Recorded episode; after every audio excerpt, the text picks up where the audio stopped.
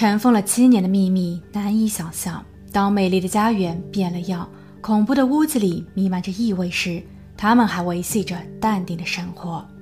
外表的宁静，内在的编织，埋藏心底的那个真相，若是再不开口，便会成了让自己灰飞烟灭的理由。但说出来了，更是令人汗毛倒立。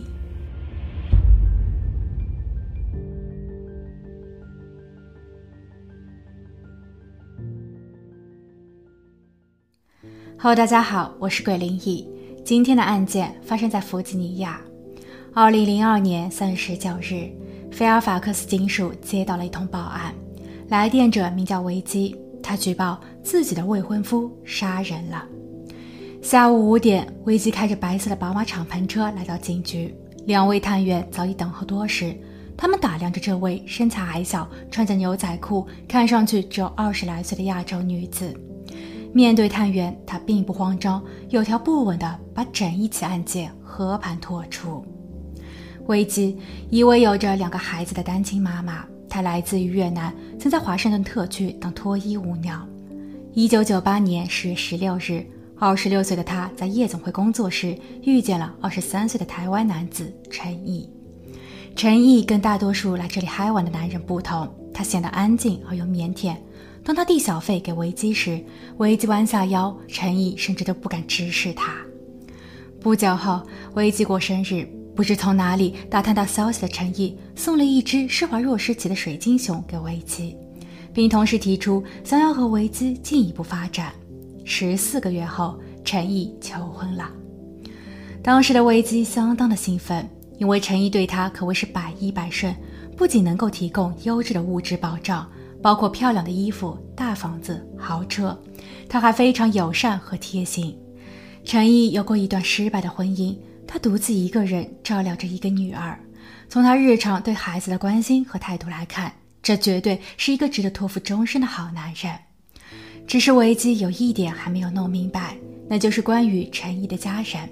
他向来对此避而不谈，但维基希望能够在婚前对陈毅有一个全面的了解。几天后，陈毅说：“这是一个非常沉重的话题。他的家原本还有三个人，父母和哥哥。他的父亲是一个成功的商人，在台北开了一家关于供暖和通风系统的进出口贸易公司。他的父亲生意红火，在赚起了第一桶金后，在华盛顿特区投资房产，并把两个儿子送往了美国接受教育。陈毅刚到美国时是一九八七年，当时的他才十二岁。”由于父母忙于事业，多数的时间父母两人住在台湾，陈毅和哥哥只能等待假期才能回台湾与他们团聚。但有一次，当兄弟两人回家探亲时，一场意外来得猝不及防。他的亲哥哥在街头被人枪杀，父亲因为太过激动，心脏病突发而离世。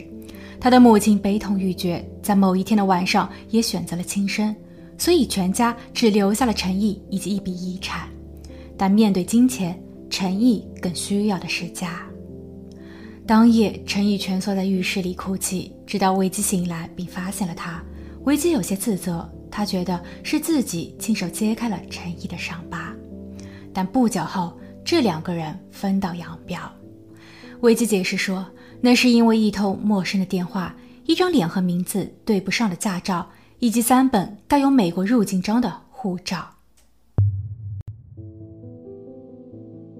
原来，在陈毅求婚后，维基辞去了工作，与陈毅住在了一起。在朝夕相处后，维基变得越来越困惑。陈毅并没有固定的工作，却一直都很有钱。家中的信箱里还会时常出现陈毅父母和哥哥的账单。一天，有一通电话打进了家中，对方说要寻找陈毅的哥哥。对此，维基很惊讶，他的哥哥不是已经过世了多年了吗？陈毅听到后，赶紧夺走了话筒，然后一个人在角落里和对方说了许久。在通话结束后，陈毅含糊地说：“他有必要使用哥哥的身份办点事情。”维基对此不是很理解，但他却又发现了另一个蹊跷的细节：即陈毅的驾照上虽然照片是陈毅的，可名字却是哥哥的。由于在后期的生活中，他们产生了矛盾与摩擦。两个人于二零零一年的十月分手。当时陈毅带着女儿搬出了家，危机在整理房间时发现了三本护照，那是陈毅父母和哥哥的。当翻阅护照后，危机更是惊讶，因为这三个人最后的出入境印章竟然都是在九五年入境美国时所盖下的。所以说，他们并没有回台湾，而陈毅在撒谎。因为危机已经跟陈毅生活了两年，陈毅的脾气性格他很清楚，所以他觉得。陈毅全家发生的不测，必定与他脱不了干系。探员在听后将信将疑。此时，危机又给出了一个名字：曼迪。曼迪是陈毅的前妻。危机在怀疑陈毅后联络过他。曼迪说，他一直在等一个开口的机会。第二日，探员便来到了曼迪家。曼迪非常冷静地表示，自己和陈毅是高中同学。本来这两个人并没有太多的交集，曼迪喜欢的是另一个男生，并因为怀了他的孩子，在十六岁那年嫁给了他。但后来他们的感情出现了问题，陈毅也就是在这个时候才和曼迪有了接触，他还邀请曼迪当他的舞伴。当曼迪跟陈毅的交流变得越来越多时，他发现陈毅是一个富有却不张扬的男生，渐渐的两个人坠入了爱河。一九九四年秋季，陈毅在考入大学后外租了一间公寓，曼迪也跟着住了进去。陈毅的哥哥把此事汇报给了父母，这让远在台北的父母十分生气，他们无法接受儿子和一个白人女子住在一起，而且曼迪并不是头婚，他还带有一个孩子。当陈毅反复父母说他们太过保守时，这更是激起了他与父母之间的矛盾。不久后，他的父母飞抵美国。一九九五年的春季，陈毅突然消失，与之一起不见的是陈毅的衣服和电脑，所以曼迪认为陈毅抛弃了他。但当年的八月，陈毅又主动联系了曼迪，他告诉曼迪说自己当时被家人带回了台湾，现在他又回到了美国，他会在公寓中等曼迪回家。曼迪听后有些顾虑，他说：“你的哥哥在前几日还寄信嘲讽我说。”不要以为自己会做两道台湾菜，就觉得已经了解了你们的文化。我们根本就是门不当户不对。他还骂我不安好心，贪图你的钱财。陈毅立马解释，那是哥哥的误解。现在父母和哥哥都不再反对了。曼迪听后喜出望外，而其后两人在交往中也确实没有受到陈家的阻拦。十一月，曼迪怀上了陈毅的宝宝。陈毅很认真地说。是时候见他的父母了。那一天，当曼迪精心的打扮，他还在考虑要如何给陈毅的父母留下一个好印象时，陈毅却递给了他一只口罩。随后，他们便来到了陈毅父母家。刚进屋时，曼迪就感觉到了一阵寒意，还有一股难以描述的气味扑鼻而来。接着，陈毅带着曼迪分别去了他的哥哥和他父母的房间。当时的曼迪很清楚地看到，哥哥躺在地板上一动不动，陈毅的父亲穿着白色的汗衫和内裤，也躺在自己卧室的中央，陈毅的母亲则从被子底下露出了双脚。此时的曼迪才真正理解，为何陈毅当初那么信誓旦旦地说家人不再是阻碍。但即便如此，曼迪还是为了爱放弃了原则，他搬进了陈家，并在第二年生下了陈毅的女儿。婚后，一家三口的日子过得还算安稳。随着时间的推移，陈毅开始变得越来越自大，他相当的情绪化。一年后，两个人便离了婚。陈毅拿到了两人女儿的抚养权，曼迪和陈毅的交集也变得越来越少。不过，陈毅又有了新的行动。曼迪接着和探员说道：“为了这个秘密，他终日惶恐。”当时的陈毅是为了能与自己在一起，才将他带到了他家。但现在他们已经没有了感情，曼迪觉得危险会随时来临。二零零零年九月，曼迪离婚的三年后，他的汽车被人动了手脚，幸好有路人经过报了案，这才避免了一场悲剧。曼迪猜他可能是陈毅干的。曼迪还交代，陈毅的父亲留下了巨额资产。有一些指定给了哥哥继承和打理，例如部分的房产和股权。在陈毅将他们解决后，陈毅必须假冒哥哥才能套现。几套不能及时变现的房产，陈毅也都会请人定期打理，仿佛家中的所有人都还健在。完成笔录的三天后，探员走访了陈毅父母的旧宅，那是临近华盛顿特区三十公里大瀑布城富人区。这套房产，陈毅已经在九九年年底假借哥哥的名义进行了出售。探员向新主人说明了来意，并在取得同意后，对整栋屋子进行了勘察。但这里已经被翻新。根据陈毅前妻曼迪的交代，起码在曼迪离婚并搬出这里前，陈毅一直把他的家人锁在一间房间里。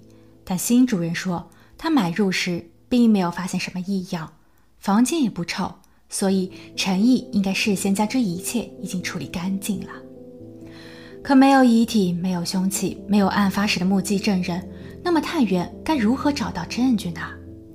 探员又请陈毅的第二任女友危机试图给陈毅去个电话，用一些特定的问题诱使陈毅交代事实，但陈毅相当的谨慎。他在电话中只是说，如果能够重来，他会试图改变结果。可这一句话并不能说明和代表任何。又过了两天。探员危机和曼迪坐在了一起，他们花了大量的时间过滤了一遍陈毅的社交圈，其中的一个人被他们勾了出来。他叫麦克，是一位汽车修理工，与危机同岁，大家彼此都认识。他帮陈毅保养着他所有的汽车，与陈毅私下的关系也挺不错的。但不知为何，麦克在陈毅出售了他父母的房产后，与陈毅突然断交。或许这就是整一起案件的突破口。探员赶紧联系了麦克。麦克自我介绍说，他和陈毅在一家餐馆认识，两个人当时都在等位。闲聊时，因为发现兴趣相投，便结交了个朋友。后来，陈毅出钱支持麦克的生意，麦克则成了陈毅的聆听者，因为陈毅会经常跑麦克家去诉苦。有一回，陈毅跟麦克在讨论一部电影时说。如果不得不处理掉一些东西，如何做最为妥当？麦克回答：“切碎了扔进海里。”当下的陈毅并没有说什么。但一周后，陈毅开着他的银色宝马车来找麦克。他说：“事成后他会支付十万美元的酬劳，这车也归麦克。”麦克听后心动了。一九九九年八月，陈毅在犯案的四年后，重新打开了装有他家人的小黑屋。他们已经准备好了锯子、水泥、麻袋、工作服、口罩、手套，还有一艘船。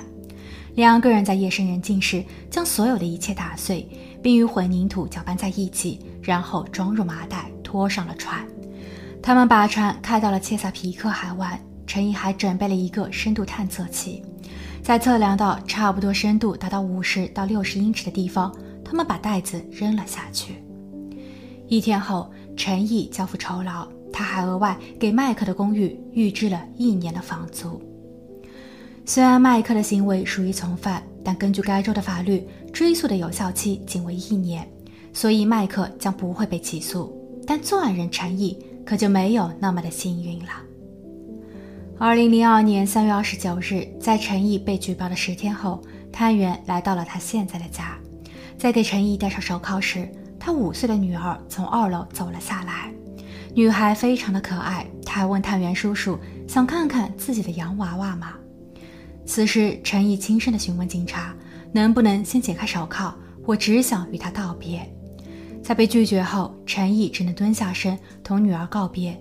女儿抱住了爸爸，但他还不知道下一次拥抱遥遥无期。接着，陈毅跟着其中的一位探员坐上了警车。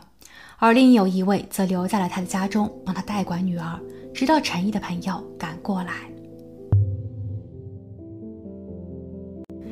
坐在审讯室里的陈毅显得格外的安静和谦逊，看得出他曾接受过良好的教育。他向警员交代说，九五年因为全家人都否决了自己的爱情，他们将他揪回台湾，还计划把他关入精神病院。八月，他假装听话，说服父母让他重返美国，重返大学。父母和哥哥都同意了，但为了防止他在回美后再一次与曼迪接触，全家人决定一起在美国住上一段时间。八月十五日，一直被监管着的陈毅借机外出，他在 Kmart 购买了长枪。两天后，十九岁的他选择动手。深夜，他推开了哥哥的房门，虽然哥哥有被惊醒，但他已经来不及逃离。然后陈毅跑到了父母的房间，五十二岁的父亲似有听到异响，准备下床，却被被子绊了一下。陈毅没有迟疑，直接扣下了扳机。接着，他又对五十二岁的母亲动了手。完事后，陈毅一直坐在客厅里，等待着警方的到来。他以为自己会立马被捕，但邻居似乎没有听到任何的异响，于是陈毅便开始计划起了如何重生。他向台湾的亲戚谎称父母和哥哥在美国因为车祸而离世，然后开始变卖父母的资产，总共套现了约合美金一百三十多万。他还刻意回避和疏远自己的亲戚，以免他们在深究后揭穿真相。二零零二年十二月，在陈毅案件开庭前，他的律师提出异议，称被捕时陈毅受到了威胁，他的原有证词无效。当法官同意时，检方又递交了一份新的证据。原来大瀑布城的那套住宅新主人愿意配合，让专员撬开了屋内的新地板，然后他们发现当年的工人在翻新时，并没有把原有的旧地板铲除。而是直接在原有的基础上加铺了一层，所以警员在旧的地板上看到了深色斑痕，并取证到了 DNA。对此，陈毅和其律师哑口无言。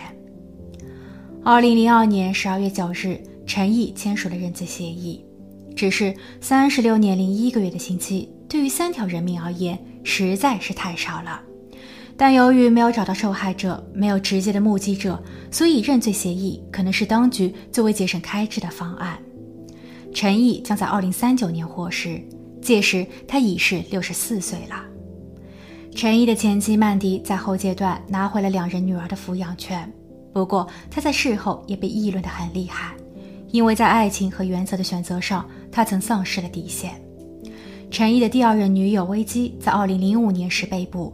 他被判了六十天的监禁，原因竟然是因为私自挪用了陈毅的钱。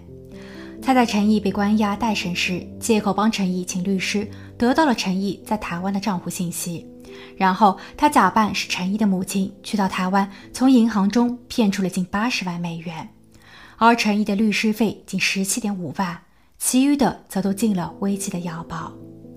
危机在后期接受媒体采访时，有一段对话非常的有意思。记者问：“你还爱陈毅吗？”维基说：“不了，只是曾经爱过。但我也真的希望我没有拨打过那通报警电话。陈毅的犯罪行为是铁定的错误，他需要为此付出代价。但是那个电话毁的不只是他，很多人的生活也因此得以改变。大家觉得这一句话该如何理解呢？期待你的留言评论区见。好了，今天的案件就分享到这，我们下期见。